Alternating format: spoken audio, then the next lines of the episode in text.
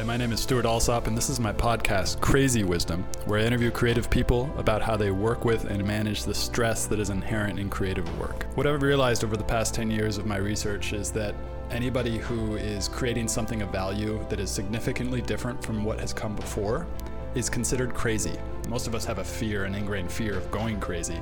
Uh, so, what I'm saying is grab onto that fear, realize that it's there, and just go with it because the problems we're going to be facing over the next 20 years require crazy people in order to solve them.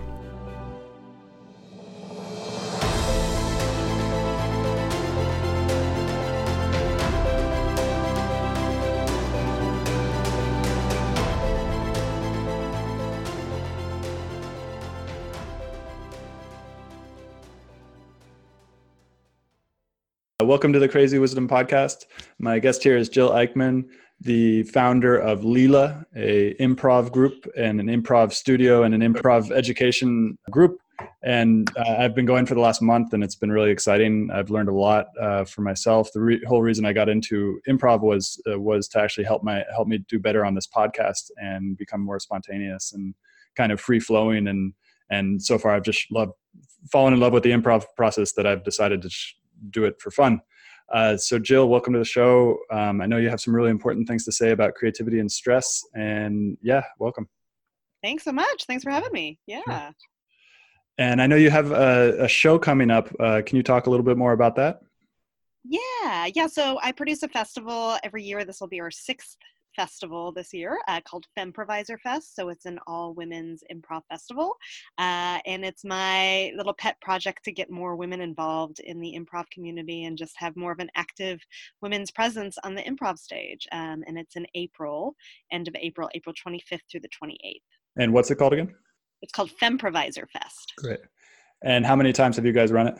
Uh, so this will be our sixth year. Yeah, okay. year six. That's great. Yeah. Um, and so let's get right into it. What is your view or what is your definition of creativity, um, if you have one?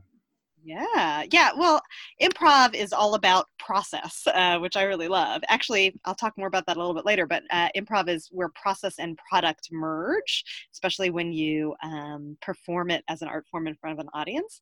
Um, and creativity, I believe, is that investment in process. Uh, so many people see creativity as like a form of self care. It feels really relaxing to just paint for painting's sake or write for writing's sake uh, and creativity allows you to just tap into that authentic place inside of yourself where you know it just you know it just wants to explode you know something mm-hmm. just wants to come out of you mm-hmm. and you carve that time and space for yourself to, to let that happen mm. uh, and what i really love about improv is not only uh, is it it's a creative process but it's a collaborative process so it's where everybody's creativity can come together and play together mm. that's something we haven't really talked about on the show is the difference and similarity bet- between individual creativity and group creativity. Uh, yeah. What are your thoughts on that?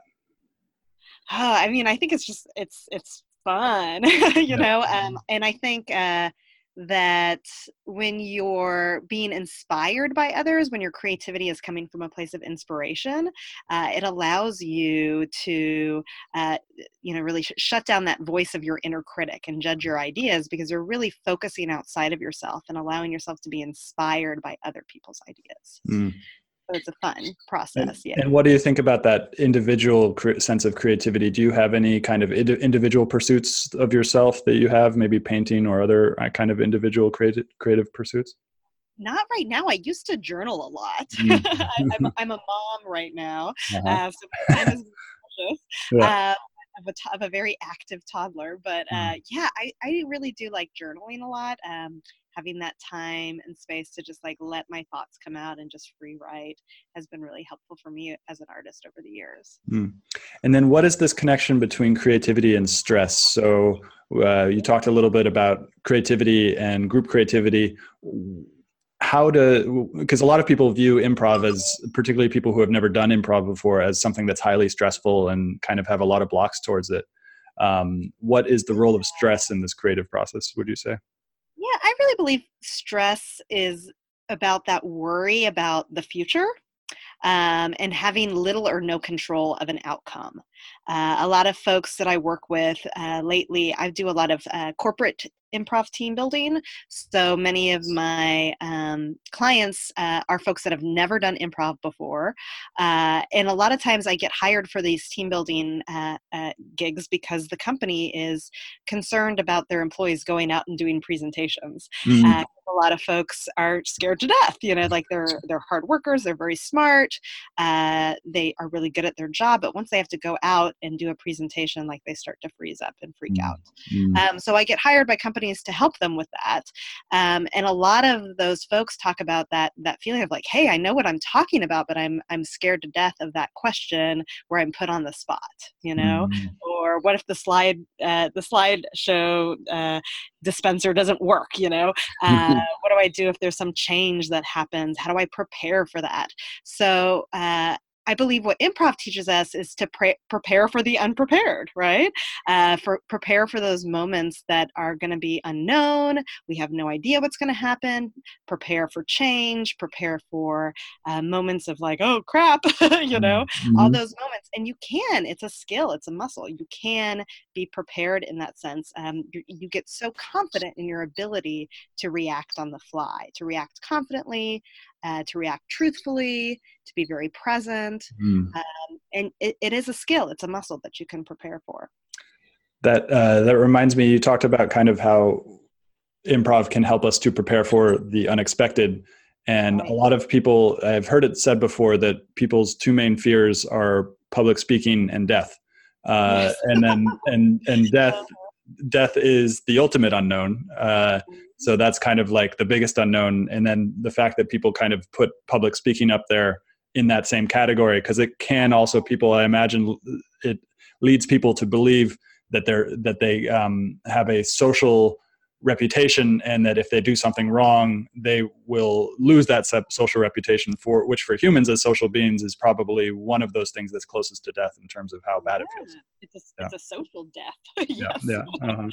yeah interesting yeah exactly yeah. and and I, I do an exercise a lot for my team buildings i call it everybody go and i have everybody go around the circle and i say this is this is spontaneity training we're going to do it a form of spontaneity training. We're going to go around the circle and everybody come up, you know, ahead. don't come up, sorry. Don't come up. You're going to do a spontaneous sound and movement, mm-hmm. right? Um, and I and I say, remember, it's spontaneity training, so just let something pop out of you. That's it. And then uh, historically, every single time I'll check in afterwards and I go, okay, truth time. Like, who planned the spontaneous sound and movement? You know. Mm-hmm. Um, and it's and it's really hard you know it's really hard not to plan right so we tell people like don't plan don't think don't you know mm. and what do you do instead right mm. so mm-hmm. then we'll talk about that and be like okay i told you not to plan but but how do you really really allow yourself to surrender to the unknown mm. and be mm. truly spontaneous. And usually, what that comes from is being focused outside of yourself rather than being focused internally about all those thoughts of things that you should and shouldn't do. You're focusing outside of yourself and you're putting your attention on your audience, on your fellow players, on your surroundings, your environment, and allowing yourself to respond to that. Mm. Yeah. What are the most common ways that fear comes up in the improv process? Yeah, I mean, I I, I see a lot of folks uh, really worried about looking ridiculous. Um, I talk about the two mantras of improvisation, and I, I, took these from a musical improviser. His name's David Darling. He's a cellist and a musical improv teacher.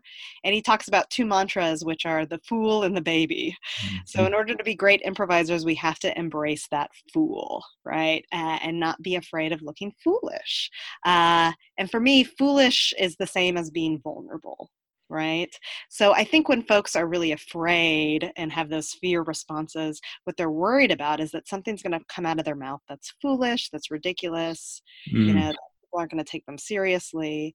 Um, so being a fool is being vulnerable, right? Mm-hmm. So if mm-hmm. we can become more confident ourselves in our vulnerability, mm. nothing will stop us, mm-hmm. right? And something that I really have to get people's buy in with improv is saying, hey, the more foolish you are, the more vulnerable you are, the more accessible you become to people. Because we're human mm. beings, right? Mm. Um, something that we practice at Leela, one of our core mission statements is, is truthfulness, right? That we're honest because when we're honest and truthful, it just automatically turns that empathy muscle on for people, right? Mm. The more mm. honest and pure we are about who we are, people relate to us. Mm. That, that yeah. Something you said reminds me of and it's that being a fool. So when you're able to be a fool and you're confident about being a fool that's the main thing. It's in that body language because if you're a fool and you also then second guess yourself immediately it'd be like oh i don't you know I, it, that makes it sound bad to the audience as well. But it's really that confidence in being able to uh, able to just be a fool and be totally cool with it and totally uh, uh, in it you know yeah, exactly. Yeah. Mm-hmm. And I tell folks, you know, on the improv stage, the audience will go with you wh- wherever you take them. But the, the, the only rule against that is if you're not confident in it. If you question or doubt yourself, the audience mm. will smell that out and, and not trust you. And that's what you I've been noticing yeah. in doing improv is how people want to like you and they want to support you. And right. this thing in my head, and I'm sure it's in other people's heads that that oh no they're all going to hate me and they're all going to think i'm i'm i'm doing the wrong thing or you know i don't know something like that. Yeah what's so cool about the art form of, of theater is that the minute you step on the stage you have the audience in mm. your in your hands right? It's it's like a canvas the stage is a canvas like they're just they're set up to watch you. you know, there's a mm. square box that they have to look at, mm. and they're sitting in the audience, and there's nowhere for them to go. So they have to watch you. You have their attention. So mm. all you have to do is just accept it, mm. right? Accept that they're watching it, accept it for yourself, and confidently be there. Mm. Yeah. And can you talk about how you started Leela and and specifically how you came up with the name Leela? Yeah, yeah. So, mm-hmm. um, uh, my husband and I we founded the company together in 2003, um, and uh, I, I first, I guess, pretty seriously started studying improv in college, and that's where I met my husband. We were both in the college improv troupe at University of Florida, um, and I was really into the psychology of improv, all that kind of stuff. Um, so we moved out to San Francisco in 2000 to uh, to perform uh, to pursue my my master's in drama therapy degree. So I'm also a marriage and family therapist and drama therapist. Uh, and while I was going through that process, I was reading a book about improvisation.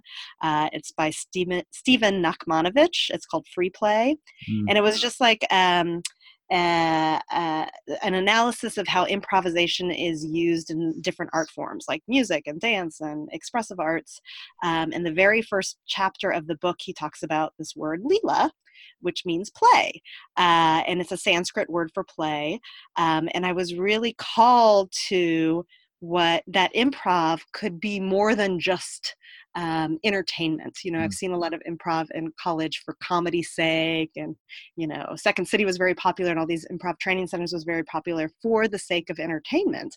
But for me, improv was a lot more meaningful. Mm. Uh, it was mm. more spiritual to me.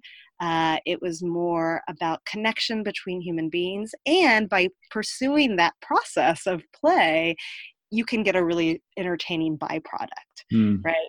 Uh, rather than like going for the product of humor or funny or comedy, I want to go for the process of connection uh, and truth and vulnerability, and that byproduct can be entertaining. So, what, yeah. where, what is the uh, as as somebody who kind of brings this into people's lives, particularly couples, and in a therapeutic context, what is sure. the line between therapy and entertainment?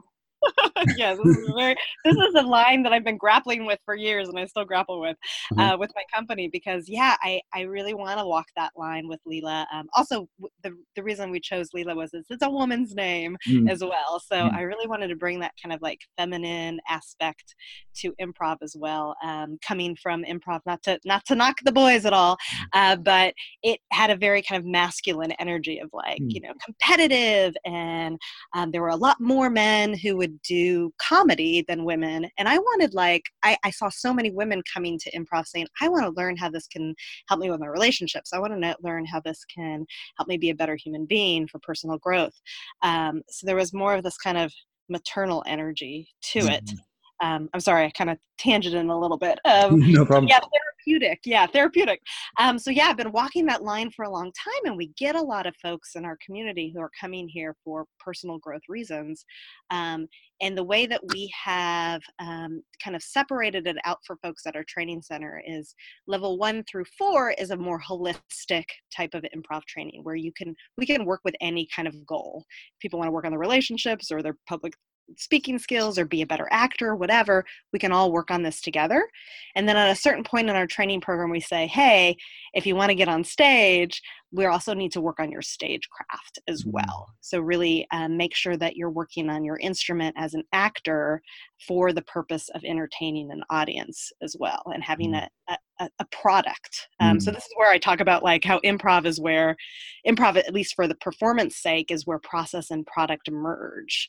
So, you need to both be working on that internal process of your inner critic and making sure that you're working on your own creativity and how to be free in your own creativity and we're also working on the product like mm. dressing nice and developing your mm. instrument and taking notes from your director from a performance space right mm.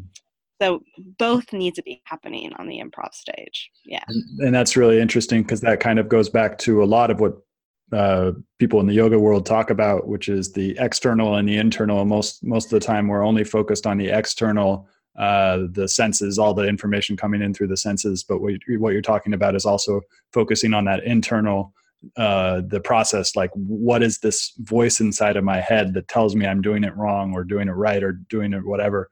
So, what what are some effective strategies that either you use with your clients or you use with people in an improv space or you use with yourself when it comes to the inner critic and yeah not really silencing the inner critic because you can't right. because yeah.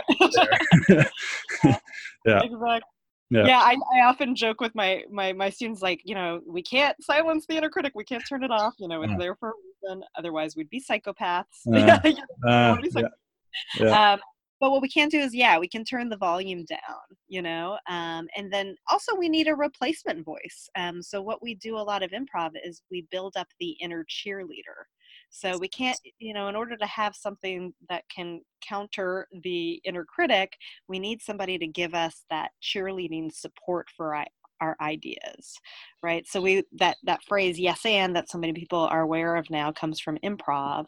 So that first part, that yes, is we need to learn to be able to say a big, huge celebrate celebratory yes to our own ideas, mm. right? Mm and often with improv because it's a collaborative art form sometimes the key for a lot of people who have like a really fierce inner critic is they are better at saying yes to other people's ideas so the more they practice saying yes to their mm. teammates ideas mm. it starts to come into their own space too mm. you know? And then they're also getting a lot of yes from their from their classmates as well. So even if they can't believe their own yes for themselves at first it's coming from their teammates and they're also practicing saying it to their teammates as well.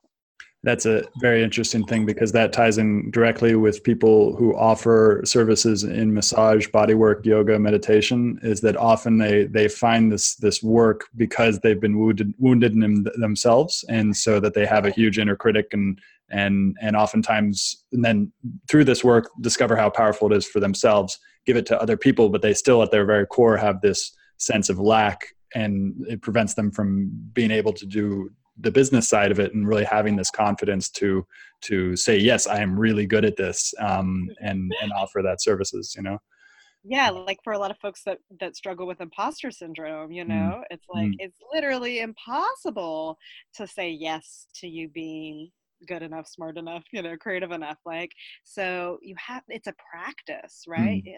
practice and often people with with imposter syndrome the way to help them is to say well don't you think that your friends ideas were awesome? Oh oh yeah yeah. Uh, well do you trust your friend? Oh yeah i trust their i trust their wisdom i trust what they have to say. Well they just said yes to your idea in your improv class. Can't you trust their mm. their ability to assess that you know mm. that's mm-hmm. often the the way to get through folks with imposter syndrome is like uh, allowing them to trust other people's opinion of them you mm. know yeah. yeah. and then why why do some people develop this maybe louder inner critic than other people? Why do some people have a tendency to to develop a, a louder or more strict or more kind of disciplinarian inner critic than other people? Yeah, that's that's really interesting. I've worked a lot with um, as a therapist. I've worked a lot as a play therapist. So I've worked with very young kids, um, and now being mm-hmm. a mom of a mm-hmm. little yeah. two-year-old and seeing her start to play and play pretend, mm-hmm. I'm really, really conscious of making sure that I'm yesing her creative ideas. Right, that it's really me supporting her idea. So as she's playing, maybe she's playing with, she has these little puppy dog uh, finger puppet she's liking likes to play mm. with rather than inputting my own creative idea on her process i'm yes anding her ideas mm. you know so i think it's really important as kids develop that we follow their play you know, and we help them internalize that their ideas are right. This is what I say in my improv classes all the mm-hmm. time your ideas are right, mm. they're true, they're perfect. Mm. And, and really instilling their confidence in whatever's coming from them authentically is is right. Mm. Yeah and I also think, you know, we live in a society where the school system is weird, you mm-hmm. know, and there's a lot of mm-hmm. Testing and a lot of uh, ways that, yeah, that the creative process is, is hampered down. So mm-hmm. um, hopefully more schools have more funding for arts these days and we can support our kids that way. So yeah. essentially, it's probably probably as people inner critic get larger or more intense due to maybe a parent not really following their their when they're younger, not really having that opportunity to have a, a, a parental figure look at what they're doing and say, "Oh man, that's amazing," or like really encouraging them, or maybe not even quite being there.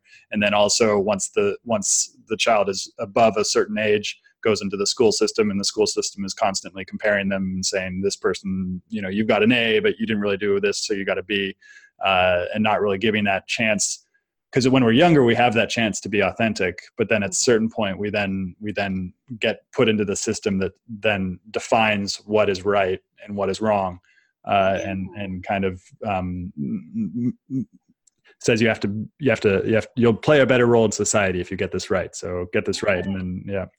Yeah and it's interesting like with with men and women lately i've been reading some articles about you know how a lot of girls when they're growing up in school like they tend to doubt themselves even more. Like i definitely was that that kid that you know would just obsess over the right answer on my homework and would mm-hmm. never trust my intuition and have to ask my parents is this the right answer you know mm-hmm. um, so there's a lot of interesting data about uh, how girls go through school and how they start to doubt themselves um, as they go through school, where a lot of times boys are more encouraged to just try again, try again, try again. Mm. You know, girls feel like they have to do it perfectly the first time. Mm. Mm. Um, so, what is one of the biggest kind of success stories you've seen someone have from going through improv? Yeah, I hmm. was thinking about that, uh, and um, uh, the, there's a joke that I have at the end of our improv one classes. I'll often say like, "Okay, who's quitting their job? partner? you know, like who's moving? Who's going through a huge life shift right now?" Because I get that so often that people like go through these huge life shifts in improv, and I believe what happens is they're so used to being so authentically themselves, so purely themselves in improv class that when they go outside of that space, it's like, I can't, it's like you're allergic to it. you know, it's like your body cannot handle it anymore of being so untrue to yourself. Mm. Um, I had this, this one woman uh, after her first class in improv one, she came back the next week and she's like, I just had this horrible experience at work. And I said, What? She's like, I just broke down in tears at work. And I was like, Well, what happened? And she said, Well, after our first improv one class together with a complete group of strangers, just spending three hours with them, I felt more supported by those group of people than my coworkers of 15 years. Mm. Mm. And she's like, it was just such a stark difference. Like, I went into work the next day and felt so like, totally unsupported. Mm. Uh, and the, the stranger that I met, just met, you know, yesterday, these strangers for three hours supported me more than my mm. coworkers of years. But, that, oh, yeah, yeah, yeah, and that, and and this is reminding me. It just brought to mind that during those two to three hours of doing improv, there is no technology in the room as well, or there is no nobody is on their phone except for maybe in the break. uh, right. but, but and it seems to tap into something which is very old in us, which is to really enjoy being in social interaction, but not only social interaction, because a lot of people in cities today go out to dinners with each other and do all these things, but this really like dedicated sense of play and sense of community in that space. That's something that's really old and that seems to be get, getting replaced by technology or kind of moved out of the way by technology. Because now, now when we're in entertainment kind of settings or eh, you know it's it's focused on the technology as the the deliverer of, of entertainment Mm-hmm. Yeah, so interesting. It's like, yeah, we need that that real like air air time. I don't know how else to mm-hmm. describe it. We need to breathe the same air together, you know. Mm-hmm. Um, I, I, even think about like you know right now we're talking through Zoom, which is awesome. It's incredible. It's an incredible technology. But how much I would just love to like mm-hmm. look in your eyes, you know, and, and, not just on the screen, you know, but yeah. breathe clean air together, you know, mm-hmm. because there is some there's an energy exchange that mm-hmm. happens. Um, I've talked to a few improvisers that are really interested, especially in San Francisco, like, oh, I want to put improv online. And I'm just like, okay. You know, and maybe I'm an old lady now, but like, I really, I think you're taking away from the purity of this art form if you mm. do that. Like, mm. improv is meant to be enjoyed in, in community. We need to mm. be together in the same airspace and, mm. and have that energy exchange. Mm. Yeah. Uh, I want to share when I, first started getting into improv about a month ago. Before that, last year, I've started to get into dance.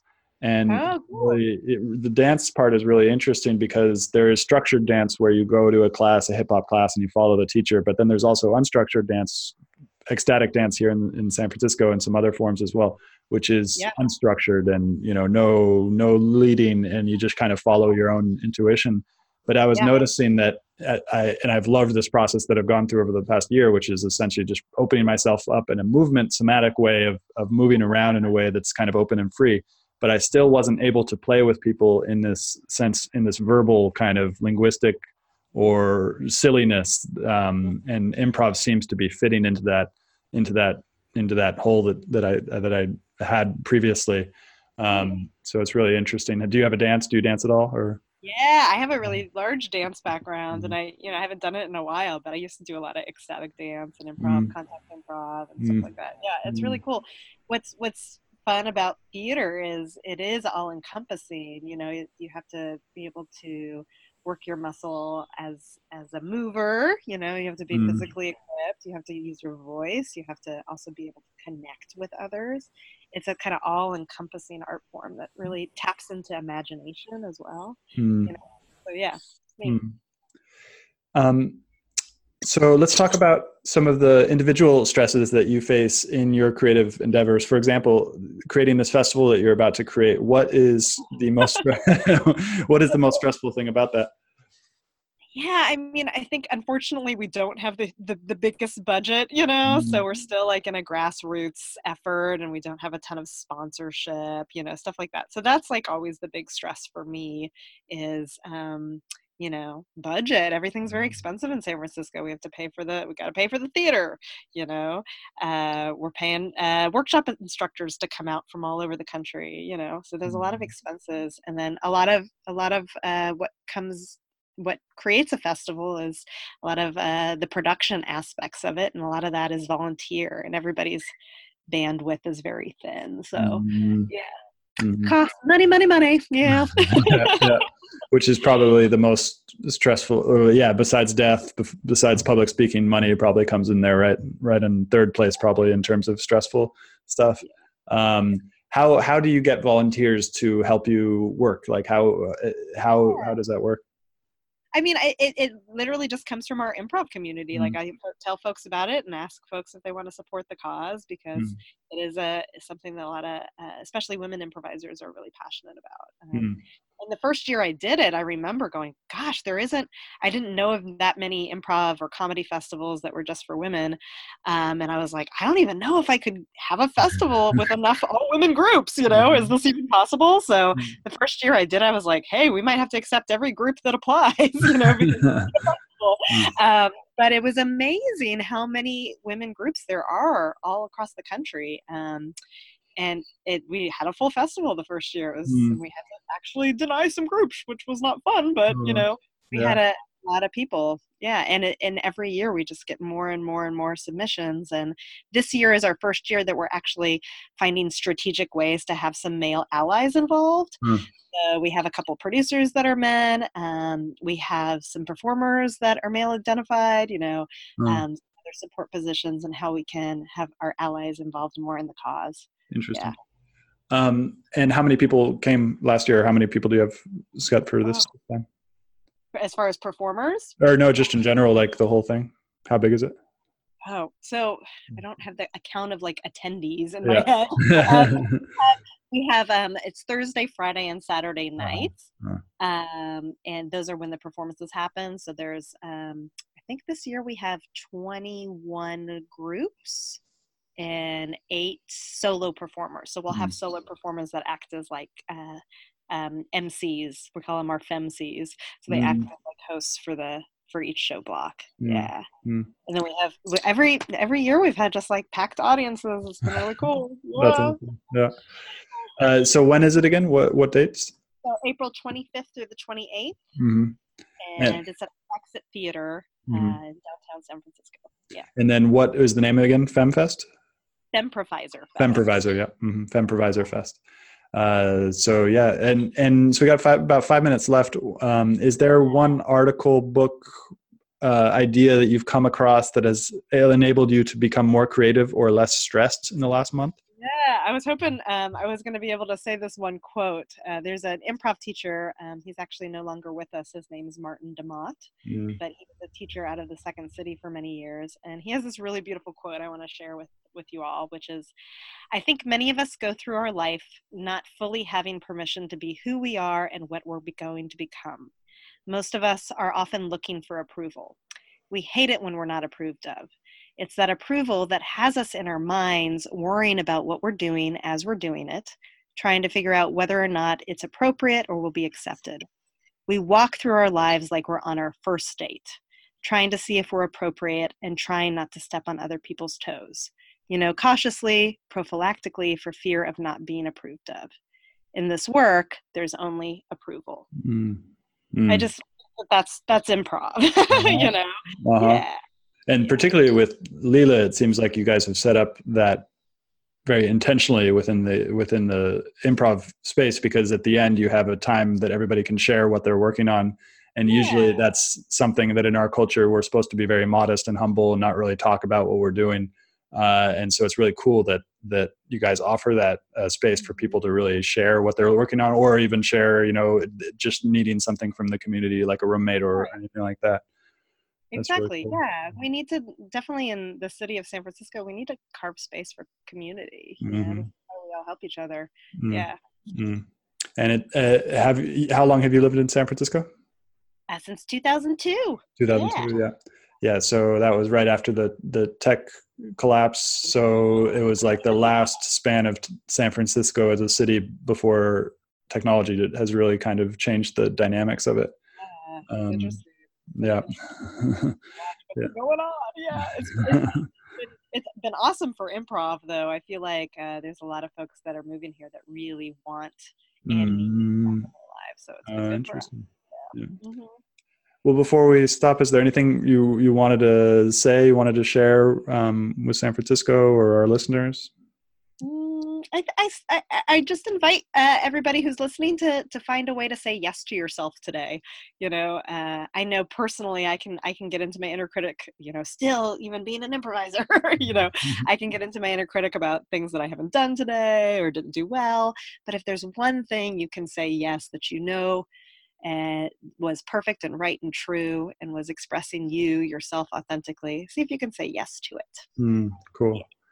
And then yeah if you're interested in uh, um, uh, what, what's the name of the the conference again or the, the festival it's called femprovisor fest and that's spelled f-e-m-p-r-o-v-i-s-o-r fest.com mm. and then leela which is also produced uh, produces femprovisor fest which is the company i founded with my husband is l-e-e-l-a dash sf.com mm.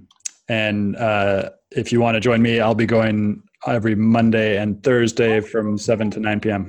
Yay, that's awesome. Yeah, it's a drop-in improv class that I've been going to for the last two or three weeks, and it's really fun. Great way to kind of uh, just laugh a lot, which is really fun and important for our nervous system.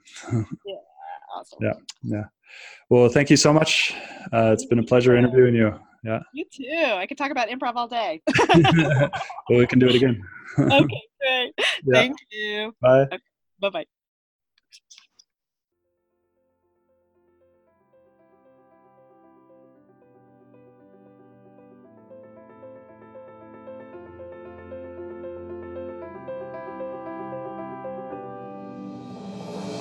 Thanks for tuning into the show. If you liked it, please go ahead and find us on iTunes or Spotify and hit the subscribe button. I'll publish each episode by Monday morning before your commute, so make sure to check in then. And this is a reminder to just own your crazy, because the challenges that this world will be facing over the next hundred years will require us to think way outside the box. As Hunter S. Thompson said, when the going gets weird, the weird turn pro. Thanks. Have a great day.